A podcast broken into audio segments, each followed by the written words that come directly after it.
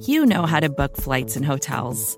All you're missing is a tool to help you plan that unbelievable travel experience. That's why you need Viator. Book guided tours, excursions, and more in one place. There are over 300,000 travel experiences to choose from, so you can find something for everyone. And Viator offers free cancellation and 24 7 customer support for worry free travel. Download the Viator app now and use code Viator10 for 10% off your first booking in the app. Find travel experiences for you. Do more with Viator.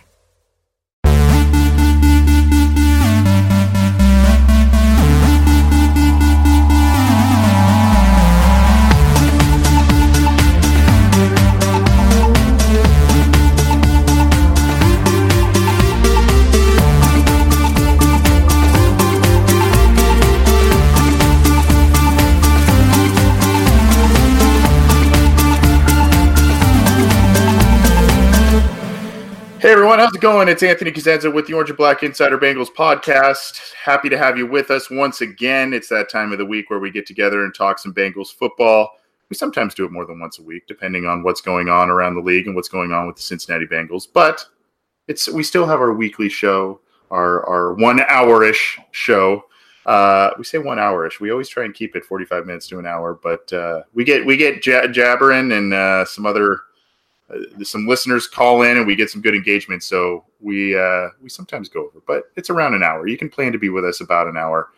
And by us, aside from myself, of course, I mean my co-host John Sheeran. John, how are you? You are. Uh, we spoke a little bit before we got on the air. You are. You're all grown up. Our little baby's all grown up. He uh, graduated from University of Cincinnati. He's a he's a Bearcat, a Bearcat alumni officially. How are you, bud? That that doesn't sound right at all. That does not sound right at all. Um, I'm, I'm still still on campus, so I'm going to pretend I'm a student for as long as I can until until some bills come my way. So let's just keep that vibe for a little bit longer. Yeah, live that life, man. Uh, be uh, be be Mitch from old school. You know, uh, just hang out on campus till you're you know you're 35, 40 years old. Start a frat sounds like a fun. That sounds, sounds like a fun time to me. Uh, but yeah, congratulations on that, man. That's uh, that's a big accomplishment, obviously, and uh, you know, hopefully, big things are ahead for you, and um, hopefully, it's it's still in this arena that you've been working in for about a year or two now. So uh, we look forward to seeing what's ahead for you, and congratulations once again on that. Well, uh, there there's been to kind of kick off the show here. There's been some interesting news, even though it's a little bit of a lull. There was the you know the big to do with the draft and all the analysis, and we we you know we kind of picked that apart last week. We talked about each one of the picks. Um, I think over, overall it seems like a solid draft class for the Cincinnati Bengals, but where the news has kind of uh, peaked a little bit after the draft for the Cincinnati Bengals has been with the wide receivers and the and, and with some of their bigger names. Um, AJ Green and John Ross have have uh, been in the headlines because of some comments they've made, and then there's uh, some rumors that have been floating around with another wide receiver in the group, and we'll we'll talk about that. Kind of what's interesting about this group, we mentioned it last week, John, is the Bengals didn't haven't really done much this offseason in terms of addressing that group. You know, AJ Green, IR, set to become a free agent. Tyler Boyd, ended the year injured, set to become a free agent. John Ross, injured a little bit last year, uh, showed some signs of growth. Not, you know, and then behind them, you've got a lot of question marks in Josh Malone, Cody Core, etc. Really, the biggest name they brought in was undrafted free agent Stanley Morgan. Um, did I, I, guess I'll just start it off before we get to the comments and all the specifics and, and what we're going to talk about here. But I mean, are, are you confident in this group? And, and uh, were you surprised that the Bengals didn't really do all that much to address this group, uh, given those circumstances that I just mentioned?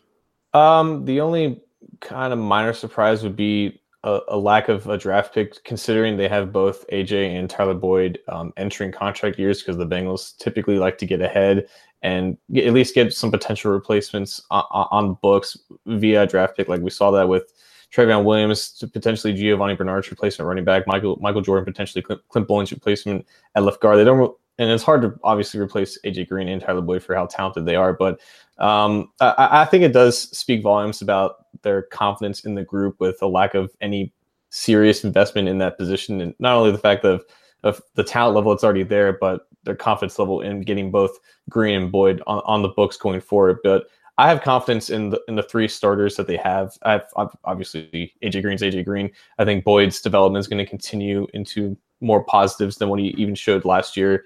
Hmm. And, and, and yeah, I, I still have faith in John Ross. Maybe not to live up to that um, hype as a ninth overall pick, but just as a, a solid complementary option to give to give the trio just the spark that Green and Boyd can't really provide in terms of deep threat and, and, yards after catch ability. So the confidence is there with me in the top three. The confidence beyond that in the in the depth is still very shaky, but I think it, it, it's just a, testament to them willing to tap the, or to spark that potential that hasn't been sparked yet with, with, guys like Josh Malone, with guys like Alex Erickson, and with a guy like Stanley Morgan Jr. And I, I think there is definite potential there. And adding another body in that group can not, can create some competition, but can also stunt the potential development of a guy like Malone, who I think still has a chance to become something solid as another complementary piece. And Erickson is Erickson. We'll talk a little bit more about him, but I think this I think this group has enough pieces to work and to get the offense back on track. Obviously, it's led by very solid veterans, very talented veterans.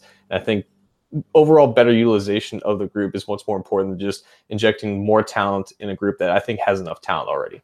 So you you mentioned the idea of you know the Bengals probably feel like they are are pretty confident in the fact that they'll keep Boyd and or Green, probably both, at least beyond 2019.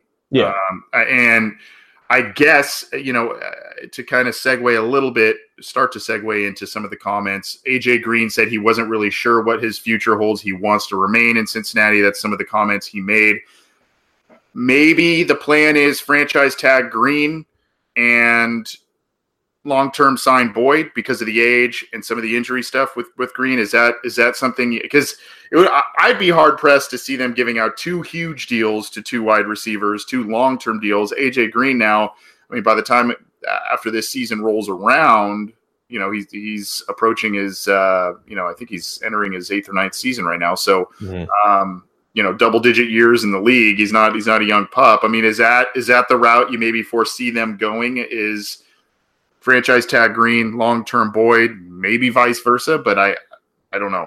Yeah because they rarely use the franchise tag and i, I don't i think it was michael johnson was the last time they did back in 2013 and we and obviously when teams use the franchise tag it's very rare that a long term extension is reached after that. I think yeah. i think the, i think the plan is for both to get extensions i don't, I don't know because of green's recent durability issues because he's going to be 31, 32 going into 2020. That there's a, there's a slight de- devaluation of what he could potentially get on the open market, and that's why it, if you offer to trade him, teams may not pony up for a first round pick because of those factors in general. I think with Boyd, it's it's going to be obviously significantly less because he's not a true number one receiver, and I think there's a market for a receiver like him. Guys like Keenan Allen have said it. Paul Richardson on the open market, even Marvin Jones to to a sense. There's been a slight uh, inflation for um, like the, your, your, your flanker, your number two receivers, and it, it's probably going to be around the 11 to 12 million range for him.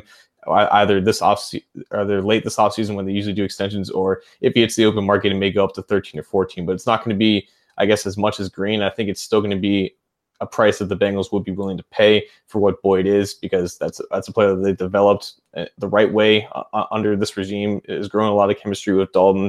I think um, they, they, they, might have learned their lesson after letting both Marvin Jones and Mohamed Sanu go. They, they kind of lucked out with Boyd, and, and as long as AJ Green is here, he's going to need that, that extra help. And I think it is a priority f- to get them both under contract because I, I, believe that if AJ Green does get franchise tagged, there's a significantly less chance that he comes back for uh, a third contract with the team because that's that's another year of him potentially depreciating a- as a player, as a receiver, as an athlete. And I don't think that's the preferable way for them to go about it.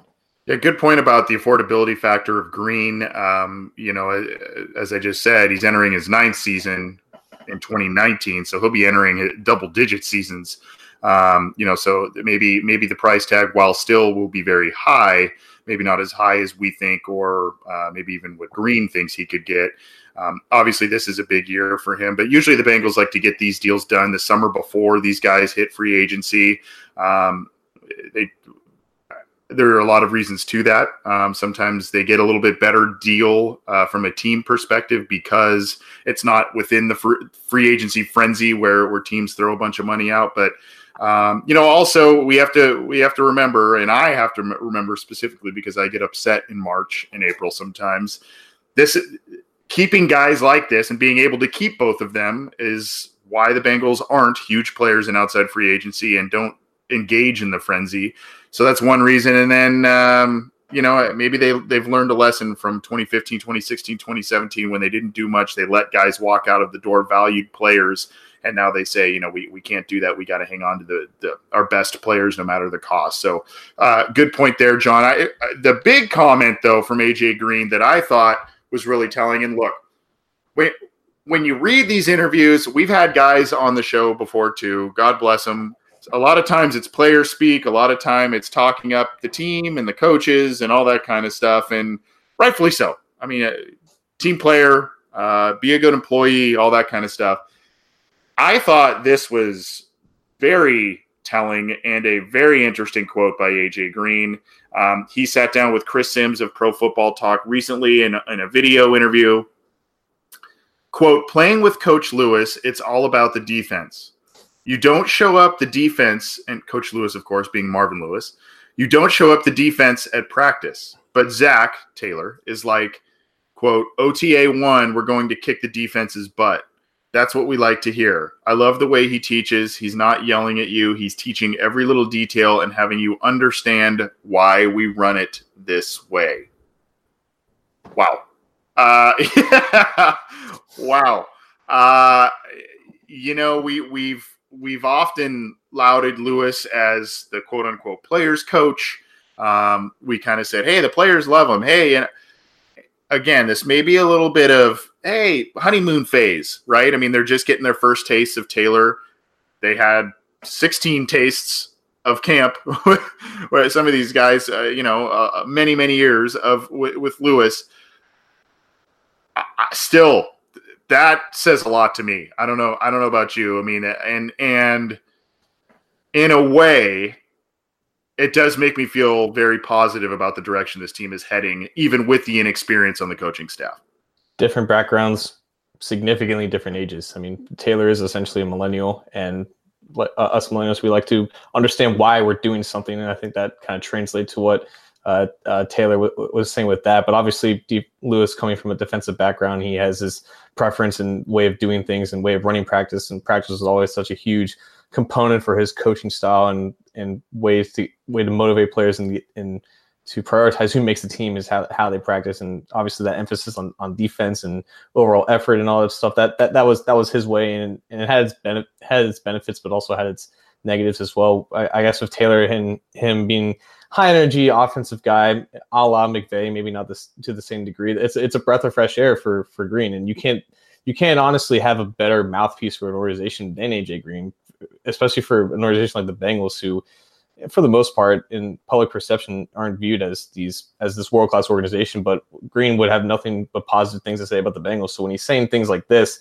about his former coach, that's definitely when you have to prick up your ears and, and, just listen to what the man's saying because you know it's it's the it's the honest to God truth. So when he's saying this, you know it was definitely real and it's definitely a real impact being felt now in Paul Brown Stadium. And that it, it, it is the off season and, and we can't take these things out of proportion. But I think this is something that we can genuinely believe is is a good thing and a positive going forward because more than anything, it's change and it's a deviation from the norm of the last 16 years of solid but not good enough of just overall underwhelmingness. And if they aren't going to succeed, it's not going to be because they do the same things over. And I think that's what I think it's the general genesis of what what we what we're trying to accomplish here. Yeah, and look, I mean, I've I've said how kind of how old I am. I kind of am in between the millennial and the Gen X type of. I'm on the the cusp for both, and I, you know, as you as you read or or listen to the possible personality profiles of each one of those generations. I'm like, oh, that's me. Oh, that's not me. Oh, that's me. Like I, I kind of I'm, I see both in me, but I do see, and I'm going to try and word this as as best I can because uh, it sounds great in my head, but I don't know if it's going to come out correctly. But uh, you know, and I've also coached sports, and when you and we we we don't really know that Lewis is quote unquote the yeller. We've seen that we've seen other coaches at, that have really been the yeller. They grab the face masks and blah blah blah. We've seen Lewis do that from time to time. We've also seen Lewis the encourager on the sideline, clapping his hands, "Let's go!" Yeah. um, but we've seen it, you know, in Hard Knocks, you know, be an effing pro uh, in the locker room. We all remember that clip. And uh, we've seen him yell at some guys. Guys have been in his doghouse and have had very, very you know a lot of trouble getting out of it. But my thing is, if you're going to yell, you also have to be able to teach, and if, right. you have you have to you have to explain why someone yes. is doing doing something incorrectly. If you're just yelling at them saying no, that's not right, and they they keep you know they keep repeating the same same mistakes, then obviously that's going to get in your doghouse. They're going to get in your doghouse if you're not explaining correctly or teaching correctly. What now is Taylor and just by the press conferences and and what have you. He is a little bit more of the aw shucks type, it seems, than than Lewis. But I, I, I agree that the teaching thing is important, and I think that you know this. I, I, I can't stress this enough about how much I think what you said makes sense, John, about the, the personality profile of millennials and, and the young younger kids on this team. I, I don't think millennials and younger people respond to the harsh yelling, and I, I, I don't think they respond as well to that as they do teaching and understanding why they're doing something, positive reinforcement, that sort of thing. I, I think they just respond in a little bit of just studying and uh, working at a university and all that kind of stuff. I mean, I, I'm around this stuff and I hear about it, I read about it, I see it.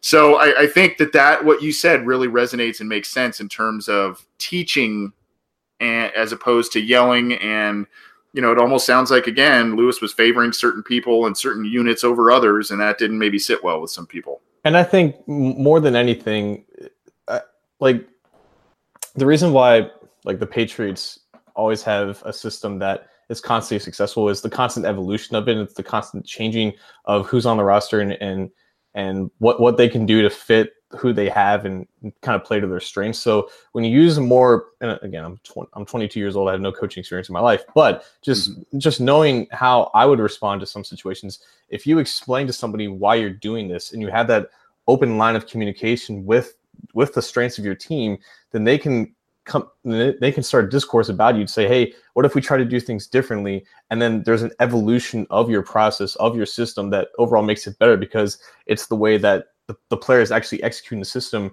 want it done. And if you can find a middle ground of, okay, I can teach this and hey, I can play this, then you wouldn't have these constant, you know, negatives surrounding your your coaching style and have other teams exploited so constantly over the course of 16 years. So maybe like we, we, we won't see these same tired old narratives about, you know, linebackers who can't cover or, or, or tight ends who can't you know, or or a defense who can't cover tight ends over the middle, or an offense that de- um, resorts to running the ball when they should pass. So you have this constant evolution of a process because you have better communication and overall better coaching, and that leads to better utilization of talent. And I think that's like the main um, overall thing with this with, with this kind of new approach. I think. So speaking of players that have been in Marvin Lewis's doghouse and play wide receiver, uh, some some more interesting comments were made by John Ross uh, with with um, in regards to a lot of different things. One of mm-hmm. which was, you know, if, is he surprised about the Bengals um, not picking a wide receiver with their ten picks in the draft? He said, "quote I wasn't surprised. I think it surprised other people more than it surprised us." Um, and this is a video you can you can watch on Bengals.com, by the way. Um, uh, he kind of said, I think we've got a lot of good talent, a lot of good guys in our room. He says he wants to compete. Uh, I don't want to. I don't want to belabor a lot of a lot of time and conversation on Ross because we did speak about him last week um, and others, but I, I, think probably one of the other uh, entertaining areas. Um, and this is this goes to Zach Taylor, the communicator, I guess. Uh, he said, but Ross said basically, I talked to Zach Taylor directly, and Zach told me there's a lot of rumors going around. Um, and he called and cleared it up regarding the trade rumors that were uh, floating around about Ross. So all of that's kind of interesting. I, I don't know what what do you make of Ross going into the third year in this system? Um, it, is he ever going to blend? Is he ever going to look anywhere close to the guy that that he did on the college tape, as opposed to you know what we've seen these first two years it, in this system? Like, there, there's a definite argument that you can make that over the last two years, like Ross would would still be a top receiver in both uh, the, the, this year's class and the 2018 class because the, the, talent in college was so damn evident. It was so much more than I think the the, the perception of him was just an injury prone receiver who could only run straight. And it's, and it's only been two years removed from that. So the time for a fresh start couldn't have come at a better time for him. The fact that he that he doesn't have to be like the, a secondary option in this offense because they did retain Tyler Eifert. When he's healthy, he's still a dominant force. They have right. Tyler Boyd now developed into that solid number two. He's in a more, I think, relaxed state of not only having a little bit less pressure on him, but also a, a, a brand new, you know, coaching staff that should be determined to put him in the best position possible. And he, he once again, like he's he's healthy for all we know, and hopefully he's he's going to continue to stay healthy. And I think if they just understand what his strengths are and understand there's more to his strengths than just running in a straight line and stacking cornerbacks on the top, and they can give him the ball in more um, a, a, more of a more of a variety of ways rather than just nine routes. I think there is definite potential for that production to be vastly increased. And just if you just continue on that path and don't deviate from it and just understand who he is as a player, I think there's a chance that we can see not necessarily a thousand yards and 10 touchdowns and you know numbers that you would expect from a top 10 pick at, at the receiver position but just consistent production from a number three receiver and we'll just i guess evaluate him from there. But we have to get to that point still. But i think that who he is as a person and who this coaching staff is and what this offensive identity is kind of building around i think it's going to be a good match because there is obviously the, the brandin cooks equivalent to the rams. I don't think he's exactly the same player as brandin cooks but you can manufacture production with a guy like Ross. There's you can't say that about every receiver in the NFL, but his skill set, his athleticism, there's obviously some potential to work with there, and I think that's that's enough. And it's just a matter of Andy getting the ball and Taylor understanding how to get him the ball. Right, and you know, I he's not the same guy as and, and, stick with me on this a little bit. He's not the same guy as Andrew Hawkins, but I would like to see some plays devised for Absolutely. him the same way that the Bengals used to use Andrew Hawkins. Now he's he's taller than Andrew Hawkins. He's Andrew Hawkins had a little bit more, tiny bit more stockiness to him, but I mean he's still they both had comparable speed. Ross a little faster, obviously. They had the shiftiness. They had the yards after catch stuff.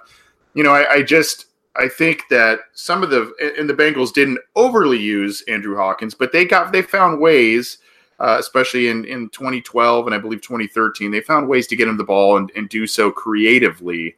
And I think that uh, you know that that can be something that they can maybe implement partially, as well as some of the things that the Rams do or have done in the offenses that Zach Taylor was a part of. But big year for John Ross, and uh, you know what? Uh, without trading him without drafting a wide receiver, it's showing a lot of trust in him to have a big role uh, this year in the Bengals offense. Speaking of trust and potentially having a big role in the Bengals offense, let's move on to Alex Erickson. Uh, on Wednesday, and you wrote this post for CincyJungle.com, John. Uh, there was a report, I think it was via Evan Silva of um, Evan Silva and Michael Lombardi on uh, the GM Shuffle podcast. They are with, uh, is it Rotoworld? I believe Evan Silva's with. Um, mm-hmm. Yeah, so they have a they have a podcast there, and uh, former executive. Well, well, the podcast is Rotoworld. I think Evan Evan Silva's just. Roto it's his own, yeah.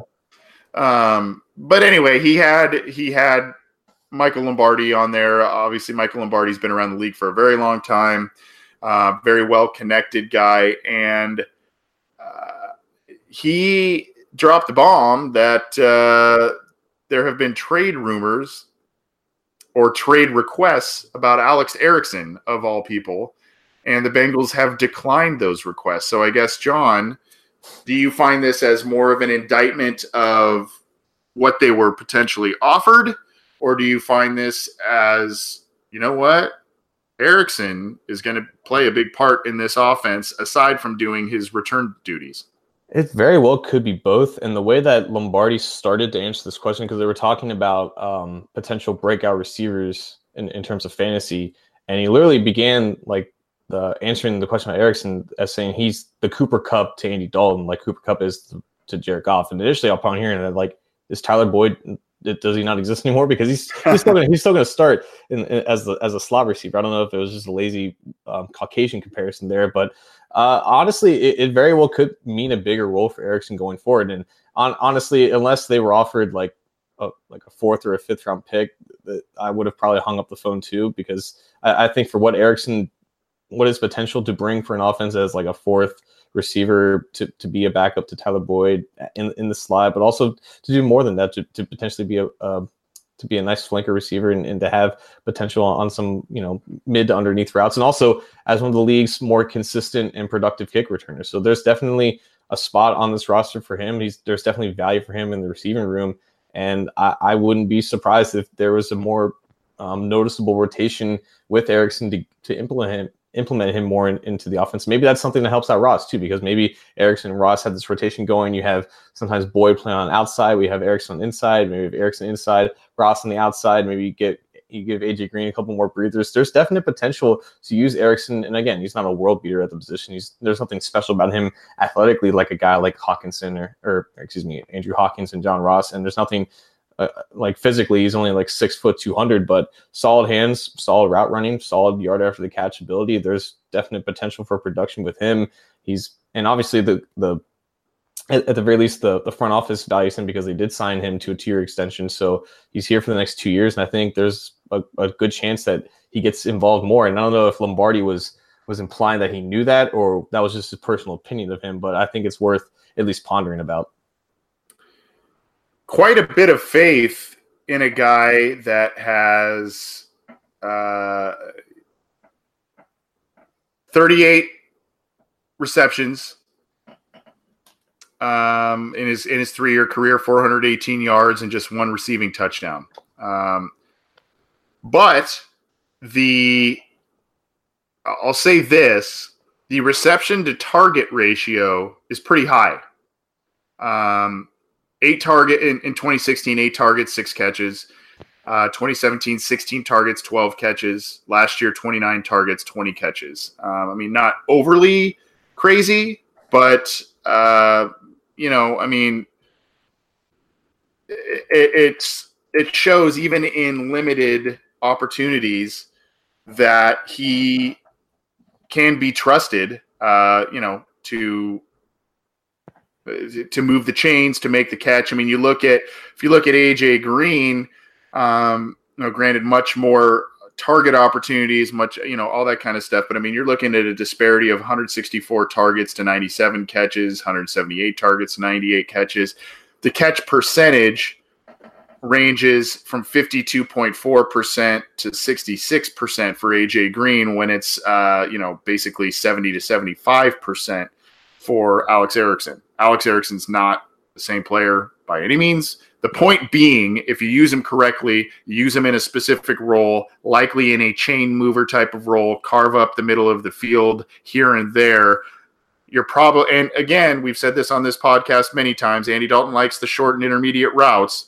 Um, you know, it can be an area where this offense thrives, and you know he could be the number four receiver on this on this team, you know, you, you, when they go four wides, um, that, that very well could be the case, especially if what Lombardi and Evan Silva are saying is true that the Bengals really value the guy, especially as potentially an offensive player. Um, and this isn't this isn't just a Marvin Lewis thing. Apparently, this this was this offseason too. Um, that that teams have been inquiring about him. So um, very interesting in terms of holdovers, guys that maybe were in the previous regime's doghouse, injuries, all that kind of stuff. There, the, the team and this new regime is showing a lot of faith um, in a lot of different players in the wide receiver group. And I, overall, you got to think that that maybe bodes well for things going forward, right, John? Yeah, because you know if you bestow that faith in one position group, then everyone else in the locker room, um, that, that faith kind of bounces off and reciprocates in, into other scenarios as well. And again, this is Taylor's team, and the guys that he decided to keep to keep and and, re- and re-sign or whatever the case may be, like like they're they're buying in and as as well they should be because you know he he's shown that faith to them, and I I think it, it you know all, all the all the veterans in this in this roster now, all the rook, all the rookies now they're they're under one goal, I guess, and they're under one, under one direction. And as long as he keeps that that same path and keeps that same mind and evolves in the in the right way, and then I think I think it should be no problem in terms of establishing a culture and, and establishing a way of doing things in that in that sense. Yeah, William Costin in the live YouTube chat says Erickson is the truth. Bengals better not trade that man. And this one from James Napke is a uh, this this is just on point, man. Gu- guarantee it was Belichick that was asking about the trade. Erickson fits perfectly in the Patriots system. That that's that is crazy accurate. Uh, now that hasn't officially come out, but I I would not be surprised to hear that. Um, and you know, go, going back to just quickly going back to AJ Green's comments about the the Lewis regime and Marvin Lewis favoring the defense, you have to wonder about the overall impact on Andy Dalton and what that means going forward. Um, it, you know, showing up the defense in practice, all that kind of stuff. We'll see if that plays any kind of positive factor for Andy Dalton in these practices, the way he's taught, all that kind of stuff. We'll see. This is the Orange and Black Insider Bengals podcast. We've been talking about the Bengals wide receivers, a lot of news there. Um, and a lot of moving and shaking in terms of uh, what these comments mean. Not a lot of moving and shaking in terms of uh, roster acquisitions or high profile acquisitions this offseason, but there's still a lot of time in the summer. Final cuts, they may add a guy here and there. We're going to talk a little bit in just a second about what the depth chart and roster could look like a few months down the road. We'll get to that in just a second. You can also leave us a question. We're gonna we're gonna get to listener questions at the end of the show. You can leave us a question in the live YouTube chat in the comment section at cincyjungle.com. We'll be taking calls uh, uh, later in the show um, at 949-542-6241 or you can text us right now or, uh, right now we'll be taking those and we'll try and get to your call or text at the end of the program. You can also get this show on iTunes, on Stitcher, on Spotify, on Google Play. You can get it on cincyjungle.com. You can get it on the Megaphone platform. And of course, all of our stuff is on YouTube. So subscribe to those channels. Get the show how you can. Get the feeds. Get get the show pumping in those uh, in those podcast outlets how you can. Join us live when you can too. We lo- we'd love to have you join us and submit questions to potentially be on the air. Support for this show comes from Sylvan Learning. As a parent, you want your child to have every opportunity, but giving them the tools they need to tackle every challenge, that takes a team.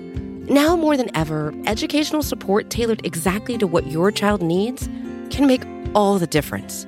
That's why parents have trusted Sylvan Learning for 45 years as the ultimate teammate in their child's educational journey, instilling in them a love for learning and a passion for reaching the next level. And Sylvan's Insight Assessment can identify gaps in learning and areas that could be of concern for your child. It's a 360 degree view into your child's learning that you can't find anywhere else and helps ensure that your child didn't miss something in school that might put them at a disadvantage in the future. And right now, it's the best price of the year at $29. Go to sylvan29.com to learn more and get your child's assessment for only $29. That's S Y L V A N 29.com. Man, we have four long months to go until the regular season starts. And I was thinking about how we could pass the time, and I guess it's never too early to predict the 53 man roster, even though there's 90 plus players on it at the moment. So I ran through what how I think the roster should look, and you can find that post on cincyjungle.com titled under Playing Duke Tobin. Um, I think it's silly to predict what the roster is going to look like at the moment because we know literally jack squat, and there's not a lot of information to go off of. So right now, it's mainly just about how kind of you would kind of build it.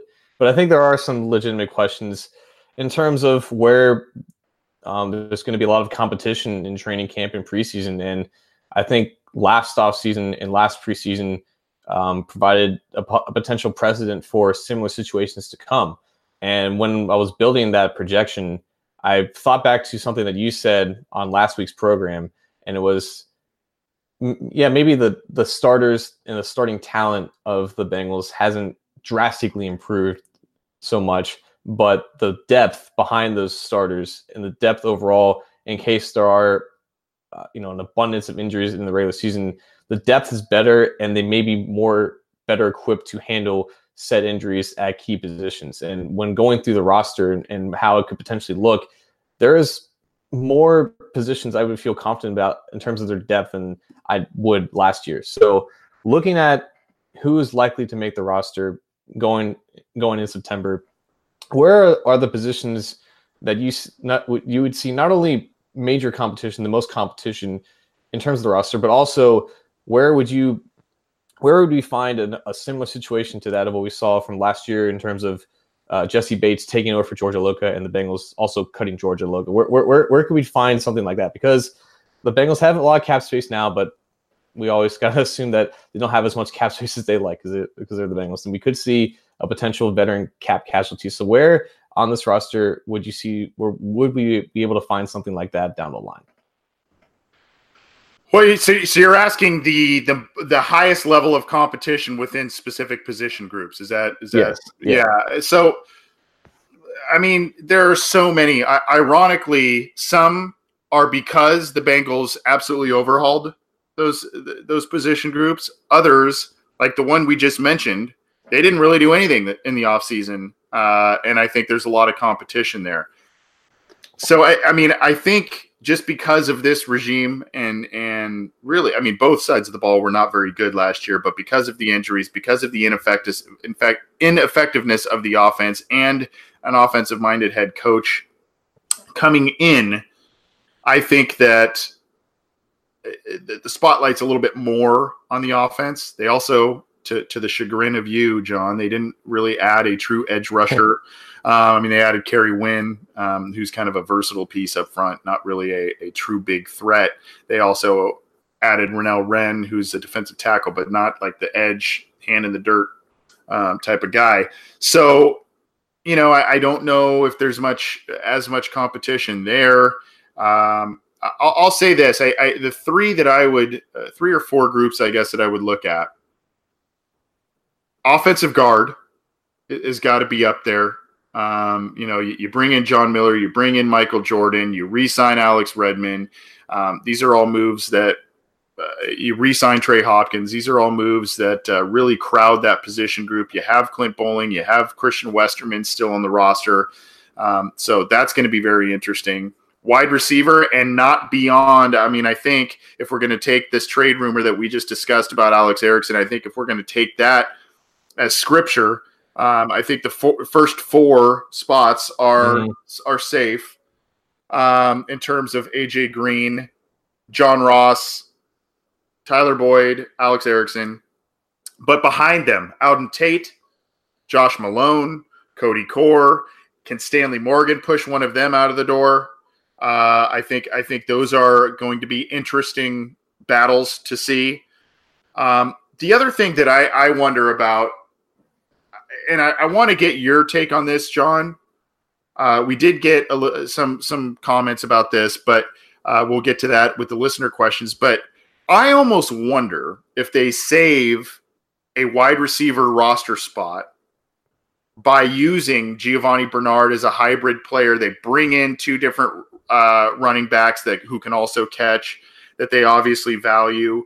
I, I don't know. I, I think to me, some of the, the maneuvering with the roster is going to be in maximizing roster spots with flexible players like a Giovani Bernard, like a Drew Sample, guys that can do multiple things. Maybe Drew Sample is their third tight end and H back, and then you don't need four tight ends, right? Mm-hmm. Um, especially if you have faith that Eifert's going to be healthy and ready to contribute right away. Um, you know, so to me, I, I, look at the flexibility of players and how that potentially could impact certain position groups, the versatility of some of these guys, especially on the offensive line. But uh, I want to get your thoughts on that. But uh, I say guard, wide receiver, um, tight end. I think is going to be very interesting. Um, and then uh, you know, I, I, I, guess if we got to go defense. Um, I guess I'd say defensive tackle is an area to look at as well. Mm-hmm. I would I would agree with those sentiments. And talking about, I mean, gosh, why don't I just pick every position? Group, right? no, but like like when uh, when I look at the tight ends, like the, the, there's because w- with me, I don't trust Eifert to stay healthy at all. Like at this point, you just have to assume he's going to get hurt and he's going to miss at least significant time, whether that be half the season or all the season. It's just the expectation at this point, and uh, it's unfortunate, but it's pretty much the reality. So when looking at the group, you're thinking they should probably keep four for the sake of Eifert getting injured because you just can't rely on him. But there's also the fact that you know you.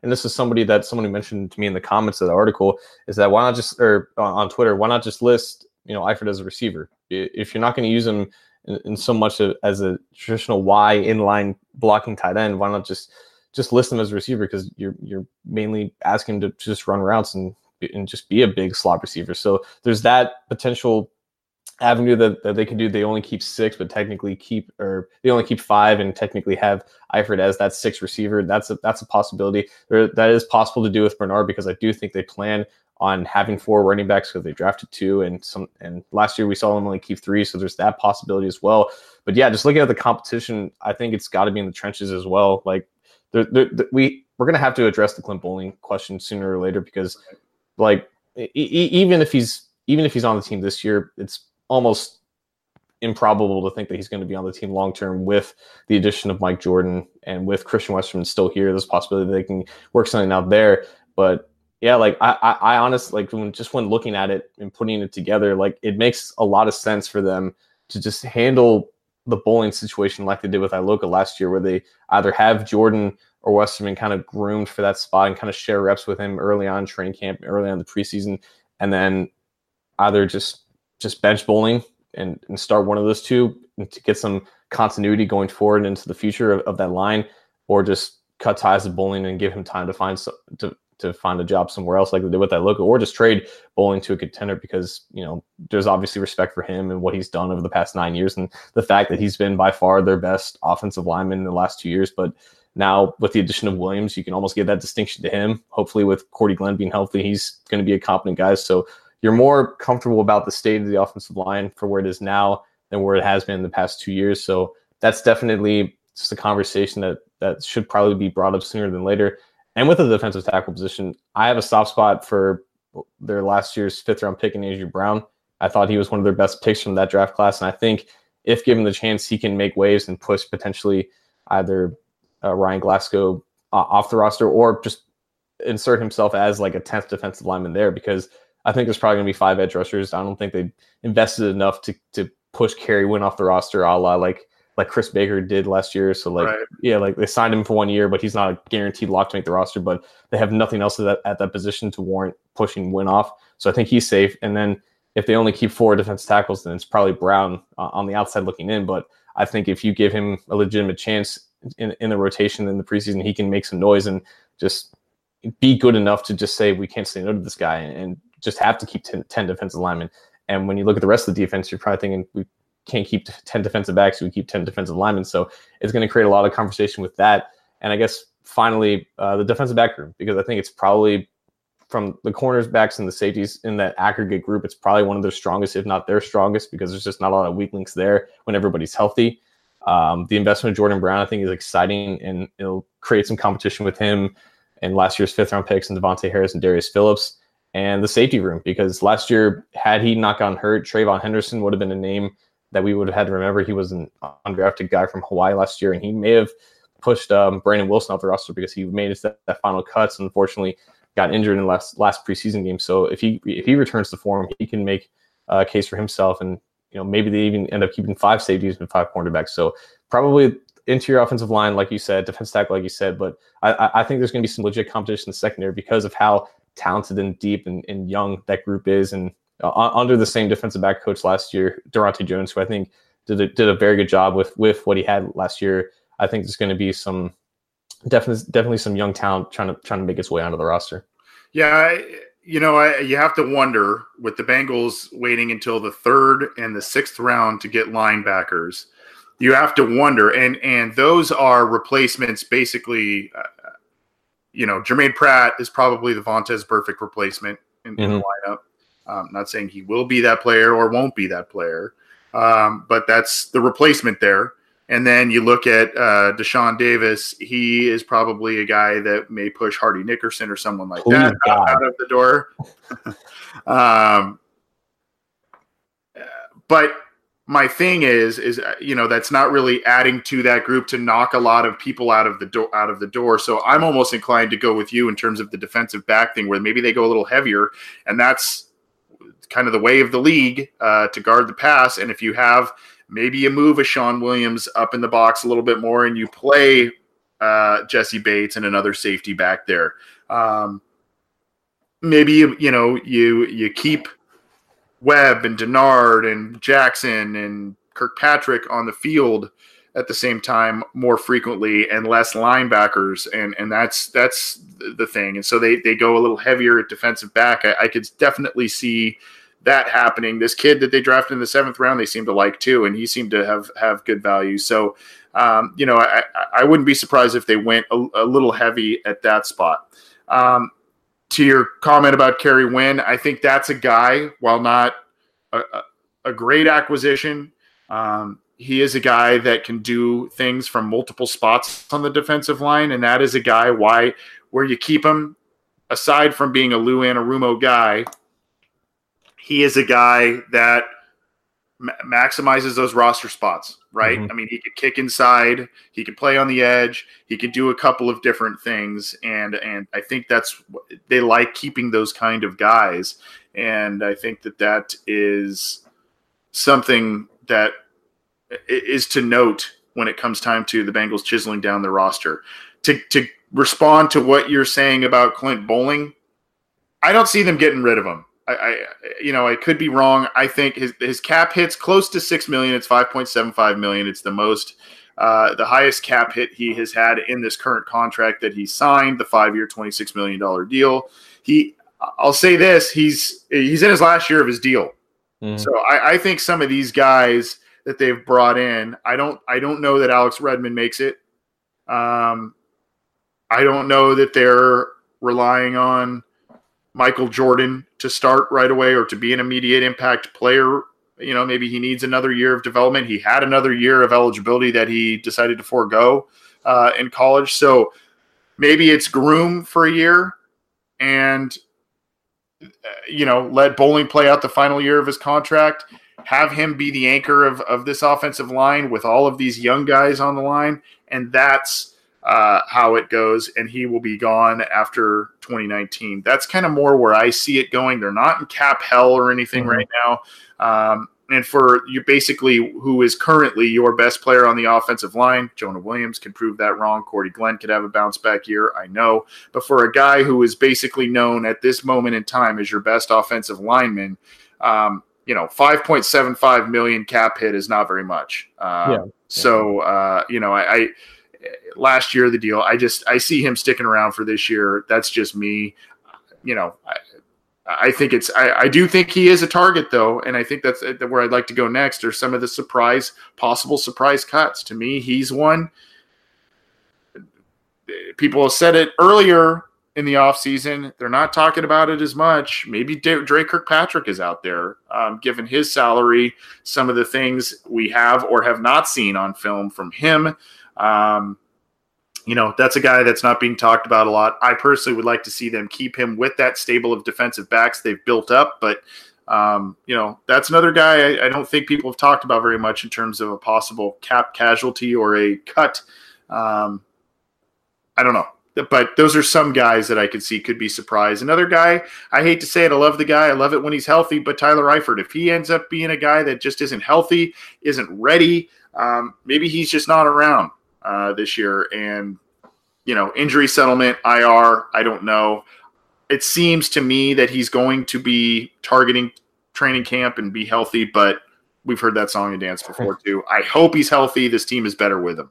Yeah, and just just one more thing about the Boling thing. My, my whole thing, like I, I'm with you. I would bet that he makes the team and that the plan is to have Jordan take over for him in 2020. That's probably if I were to put my money on it, that's where I would. My whole thing with it is that I believe that Westerman is talented enough to do the same things, if not more, that Boling can do right now. And the sample size is obviously small, but in that small sample size has been nothing but positives.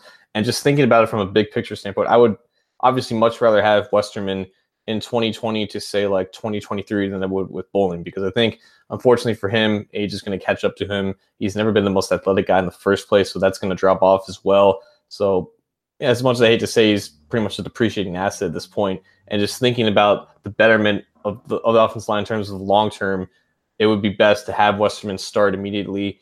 And unfortunately, with Boling's cap hit, it would be hard pressed to keep him on the bench. Now, obviously, if you remove Boling, that's removing a good offensive lineman, it's removing good depth, and in a sense, it would make your offensive line worse for the time being. It's more of a um, of a thinking about the big picture, the long term. Yeah, it's a long and, play. And, yeah, and, and, and another thing with like if you keep Westerman on the bench in 2019, there's just a zero percent chance that you can convince him to come back in, on, on a multi-year extension for 2020 because you, you're basically creating another Evan Mathis, and I think he's too good that they should they should do whatever they can to kind of avoid that. But at the same time, again, I love Clint Boling. I love watching him because I, I watch offensive lineman a lot, and he's been the only saving grace of the offensive line. But I think it's in decent hands now where they, they, can afford to potentially do something like this. And I think it's it's one a move like this should probably be expected because we always try to predict the logical way of how to of what the roster is going to look like, and there's always a couple uh, uh, of moves that we just don't expect. And I think this is something that that at least needs to be re- remembered going forward.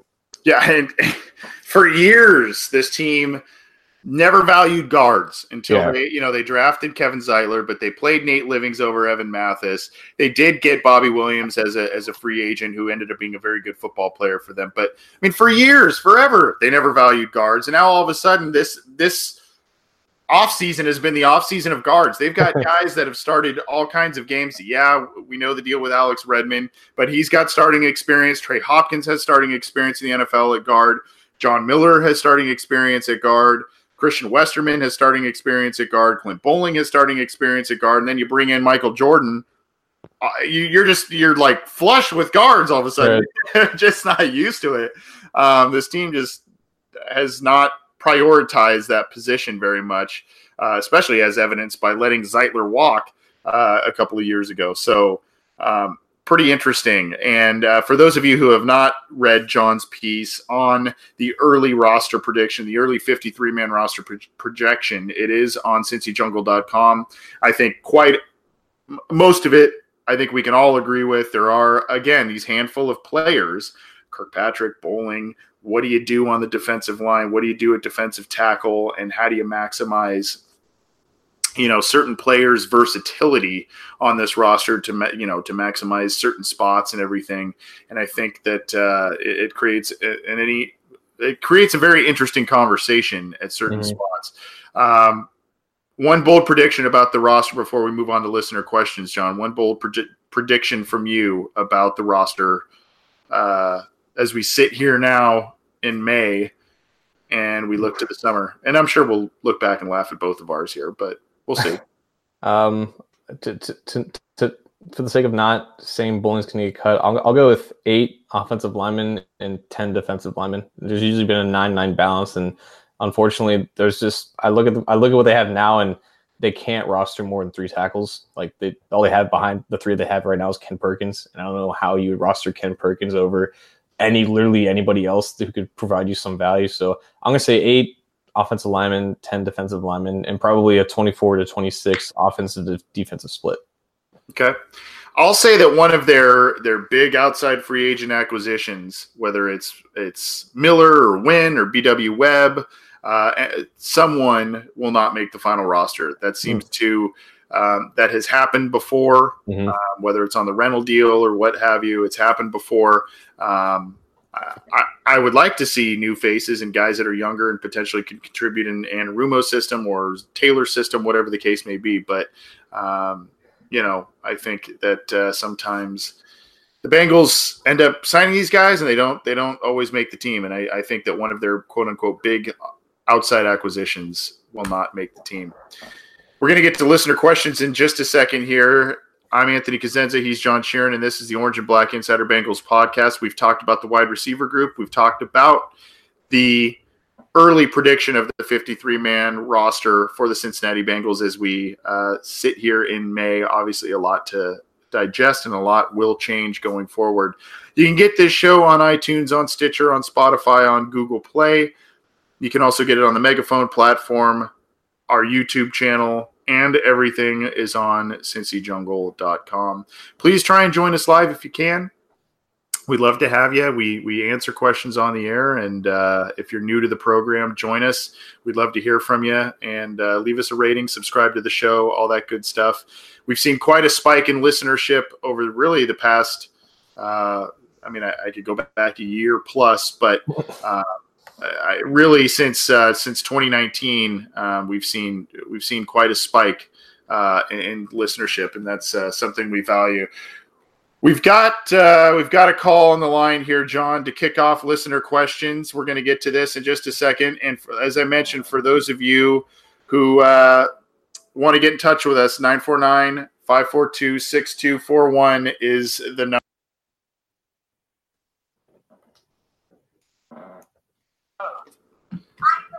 Hi, who's this? Hey, it's Terrell. Terrell. Wouldn't be a show without you, my friend. I know you've been trying to call in, I think, a couple of times, along with some other people, but uh, glad we got you in here this week. What's on your mind, my friend?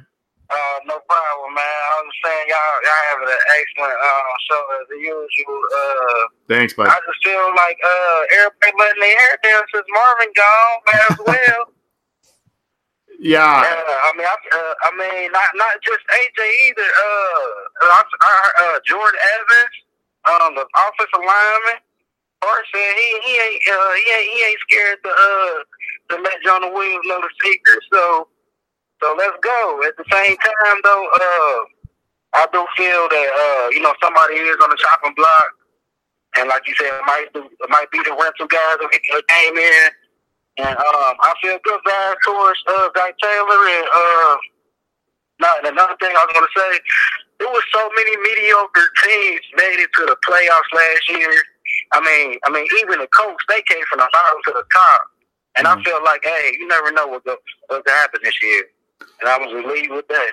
All right, thanks, Terrell. Appreciate it. Good, good point by uh, by Terrell there in terms of you know, we we don't know. I, I saw a, uh, I think I got a tweet this week from, I think it was Frank Valora, Valoria, um, talking about you know the Bengals not getting respect from the ESPN. I think it was the power rankings. They're number 29. They're projected potentially to have six wins, and I think that's kind of en vogue for the national media as it comes to the Cincinnati Bengals. But to Terrell's point, there may be some things that are happening behind the scenes in terms of overall morale, overall attitude, um, you know, a little bit of pep in the step, if you will, uh, that comes with a new coach, a young coach that could can affect this team in a big way. Um, this is this is a roster that isn't. Uh, if you if you watch John the ESPN telecast of uh, the the NFL draft, Louis Riddick, who I whose opinion I respect a lot um, he said it very succinctly and very well. This is not a team that has ever really recently been devoid of talent. Mm-hmm. Uh, there's there's a lot of talent on this team. It's more about putting it together, proper coaching, being in the right headspace, being mentally strong, and beating those better teams on the big stages. And you know, I think the hope is that Zac Taylor is providing that confidence based on his coaching style and that's completely fair. Like it, it, just in in regards to the quote unquote disrespect from the media, it's just looking at who else is in the division and comparing like the main important factors. You have the Steelers and Ravens who have established head coaches who have made the playoffs several times. With the Steelers, you have still at, at the moment a, a good quarterback. With the Ravens and Browns, you have promising young quarterbacks who you expect to get better. And then with the Bengals, you have a first year head coach and a known average quarterback. So on the surface, the most important factor is quarterback and head coach.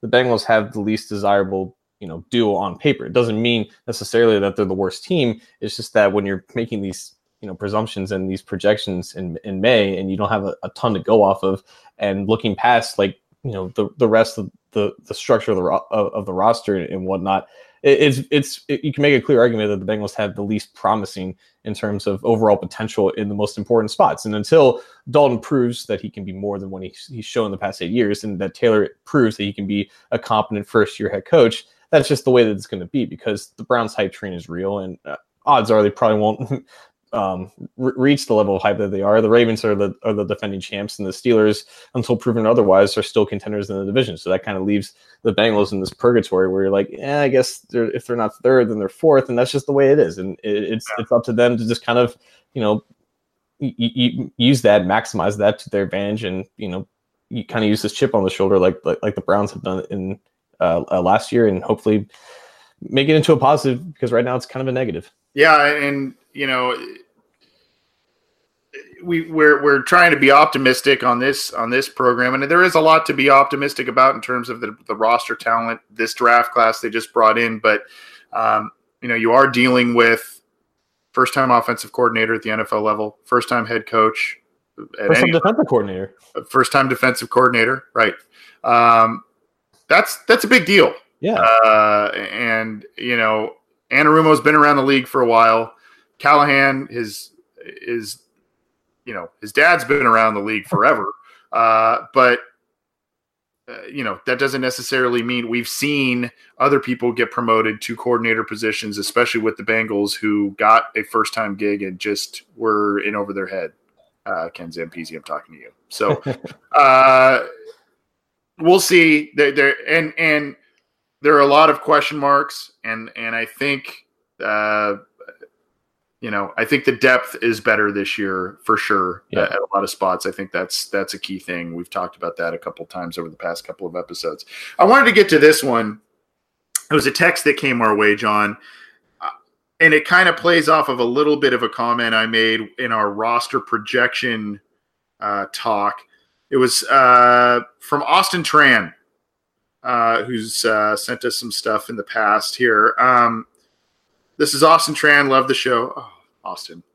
We we we we gotta pat ourselves on the back. Thank you. we appreciate the love, my friend. Um, do you think since the Bengals drafted two running backs, one of them can replace Giovani Bernard until his contract is uh, until his contract is up to 2020? Well, I think there's a couple of different ways to take that question. Basically, are these guys that they brought in, Rodney Anderson and Trayveon Williams, are, are these the guys that are going to replace Bernard right away? I think in your roster projection, you had all keeping the all four, uh, mm-hmm. Mixon, Bernard, and and those two, which I see as well. But my thing is, what if they go and and also I saw James Napke mention something in the in the live YouTube chat Eifert more Tyler Eifert is more of a wide receiver. Mm. Giovani Bernard potentially a receiving type of weapon, and then you get these guys, the young kids behind Mixon, more involved as running backs as well. Is that something you see as a plan, or were those picks writing on the wall for Bernard, um, who's been a very valuable and just kind of an unheralded guy on this team? Yeah, I think Bernard is safe for now, but there's like he's got to be gone in 2020. Like when it deals up, I yeah, think, right? Yeah, like like rarely would you pay running backs on second contracts, and Bernard was a, a semi exception because he was relatively cheap compared to what the market is now. Like, and, and that's going to be a conversation in a, a, year or two when Mixon's going to be up for an extension. But yeah, like like they're, they're they're both Williams and Anderson are running backs who should should prove to be more valuable than just six round picks. I think they could have both been drafted a lot higher had um, Williams been a little bit bigger, more athletic, and obviously Anderson not injured and suffered three injuries in college. But I think the plan for right now would be Williams to back up what Bernard does, and that's be that third third down back, and also be competent in pass protection. And Anderson be the backup to Mixon in case either of those two starters mix, um, miss time. They have two running backs who skill set reflect exactly what um, what, what, what their starters do best. But the only thing that would um, tell me that that Bernard's keeping the spot is that he's their best pass protector as a running back. Yeah, very important. Very important for for what this offense plans to do. And coming out of college, Williams is a very good pass protector in, in himself. He might he might even been the best pass protecting back.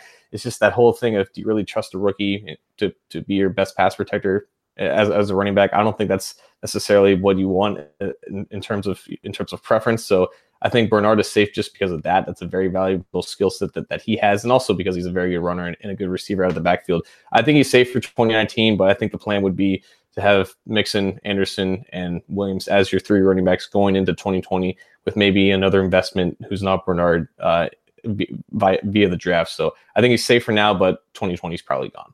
Yeah, and I th- he's kind of Bernard's kind of in the same boat as Boling, right? Right. Um, last year the deal, getting up there in age, still only a 4.5 million cap hit this year. Not, I mean, granted, as a number two running back, you'd like to see that a little lower, I think, but it's still not a lot of money, especially for not a, a team that's not cap strapped. So um, I think what he brings, like you said, the, the pass protecting thing. I've talked about that for a while. That that is a totally unheralded facet of his game Mhm. that goes overlooked all the time. Um, can catch the ball almost as well as any of the wide receivers on the team, uh, and uh, you know, obviously a, a good running back as well. So you know, I I think in terms of a team guy and a talented team guy, he's what you want. He is getting up there in age, especially for that position. He's battled some injuries in the past. Um, so I think for now you go Mixon, you keep Bernard. We also don't know exactly if if this is going to be a red shirt type of season for Anderson based on Right. some, of- some of the injuries you mentioned. So um, yeah, go ahead. He he is the one guy because there's always one guy who gets injured in training camp, and then all of a sudden is on the pup, and he's really not injured. I could definitely see him starting on the pup or even going to IR because he's not completely healthy and just stashing him to keep Right. someone else. That would be that would be my guess for for the guy this year. Yeah, yeah, that's a great point. and I think that would that would very much fall in into the uh, the the Rodney Anderson um, kind of situation there. This is the Orange and Black Insider Bengals podcast. He's John Sheeran. I'm Anthony Cosenza. Uh, we've been taking some listener questions, and we're going to get out of here in, in just a minute. Um, before we do, John, uh, we put up a, a Twitter question, and you had a you had a strange reaction to that. Um, I don't know if that if that meant you were positive or negative about the question, or uh, you were interested to find out what the poll results were. I think the poll is still up. If not, it, it closed very recently. Um, but seeing as how it's been basically timelines on Twitter have been all Game of Thrones and all Avengers. We decided to do an Avengers type poll. There is still a little time left. We've got uh, you know quite a few votes on it. Basically, who had the bigger and or better Marvel Universe legacy? And I, I'm not spoiling anything, but just in terms of characters, amount of uh, amount of movies they were in, how they developed the character. Um, Robert Downey Jr. as Iron Man or Hugh Jackman as the Wolverine. Come on, spoiler alert: Hugh Jackman dies as Wolverine. All right, but Yeah. no, That, that, that's been known for a little while now. Um, no, I remember I remember responding to that. I said, "Oh lordy," because Yes. it's so damn 50-50. and Yeah, think there's, a lot of, there's a lot of recency bias with with obviously Yep. Iron Man because Endgame just came out, but God, God, man, like the, the, I always think like Iron Man was like the soul of, of the Avengers, and while while Captain America was like the heart, and uh, they're both like leaders, but they both like are leaders in, in different ways. And the same thing goes with X Men. Goes like um, Professor X was like the heart of, of that, but like um, or maybe not maybe not the soul, or maybe not the heart, but like Wolverine was also like a, a quote unquote leader with that, but it, it's just in a different way. So they both had like similar roles with them, and they were they were always like the like the emotions of those movies were always felt mainly through them.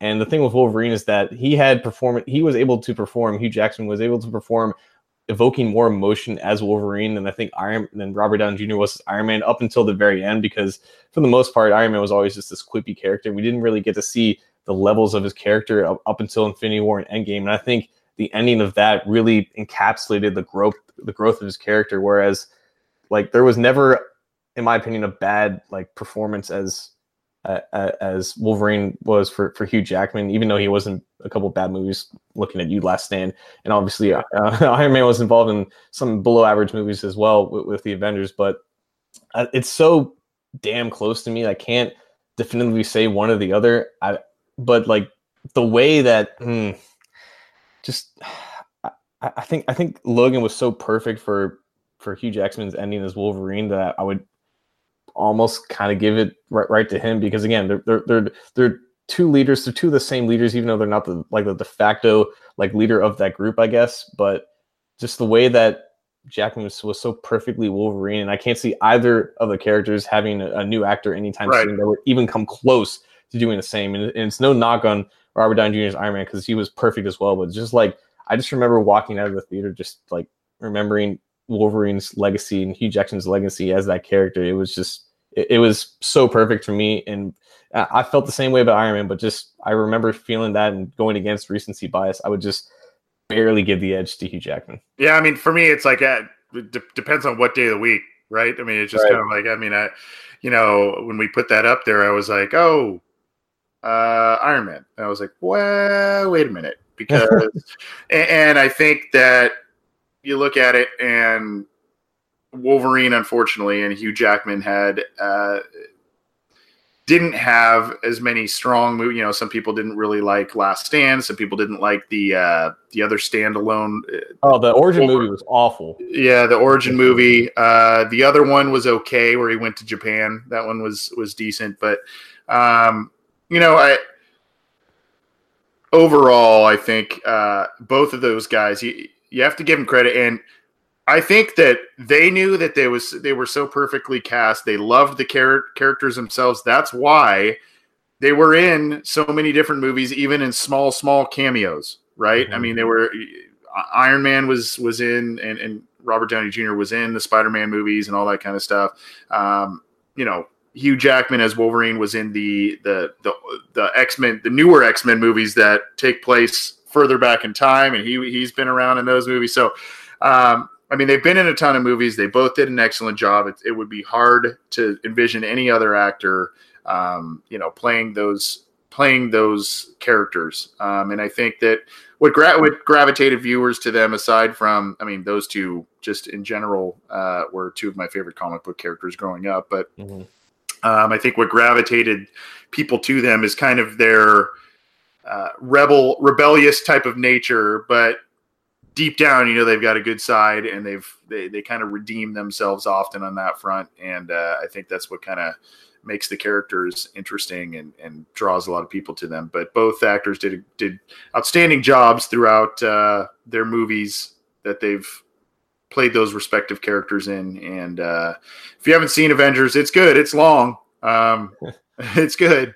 Um, for me, it's not not exactly how I pictured that movie, but it was it was still very good. Um, probably need to see it again at some point, but uh, carving out three hours, three and a half hours for a movie is rare these days. but anyway, that was our that was our uh, question of the week. And if you want, go on Twitter at uh, Bengals OBI and vote. Right now, it's seventy six percent in favor of Robert Downey and twenty four percent in favor of Hugh Jackman. So um, a little lopsided there, but what are you going to do? Again, this is the Orange and Black Insider. You can get this program on iTunes, on Stitcher, on Spotify, on Google Play. You can get it on the Megaphone platform, YouTube, cincyjungle.com. And uh, yeah, I think those are all the platforms. I, I don't think I missed any, but you can get them on a lot of different areas, is my point. Subscribe to us, let us know what you think, and uh, we appreciate all the support. John, any final thoughts before we get out of here and shed tears for just just Wolverine? yeah, I'm, gonna, probably gonna go to bed and probably change my argument because it's so freaking close. I I, I just uh, I just feel like uh, I feel like if Wolverine was in the MCU, he would have been uh, even even better utilized than what he is now, and that was, that's honestly something that's impacted my decision more. But I I, I can't end this without saying that Iron Man was amazing too, and I don't want to not give him credit that he deserves. And Robert Downey Jr. Like, aren't they both? They were both Broadway guys, right? Because because Downey, they're both like like just Jackman and Downey Jr. They're not like your traditional action heroes. They're not like Tom Cruise or anything. Because like you can put you can put both of them in, in any role and they would just completely thrive. And I think that's honestly another testament to how amazing they were and how they adapted to that. So now I'm going to think about this all night. So thanks. Yeah. Well, no, no, you're welcome. there's not there's not a wrong answer. I mean, there's no. really not a wrong answer. It's just uh, you know, that's that's how it is. Anyway, thanks for thanks for uh, joining me tonight. As always, John. Thanks for all of our live listeners and to those who submitted questions. Sorry we couldn't get to as many and some of the calls that have come in, but uh, we appreciate it. Keep trying us, and uh, we'll we'll try and get your questions on the air in future episodes. I did mention a couple of episodes ago that uh, we've been working on getting Willie Anderson on the show, former Bengals offensive tackle. He has committed to being on the show. It's just a matter of nailing down time. So uh, we will definitely keep you updated as to when he will be coming on the program. It should be soon. And uh, that should be an entertaining listen because we're going to ask him about some of these offensive linemen the Bengals got in, in the draft and a lot of other things. So um, stay tuned for that. Thanks for listening. We'll see you next time.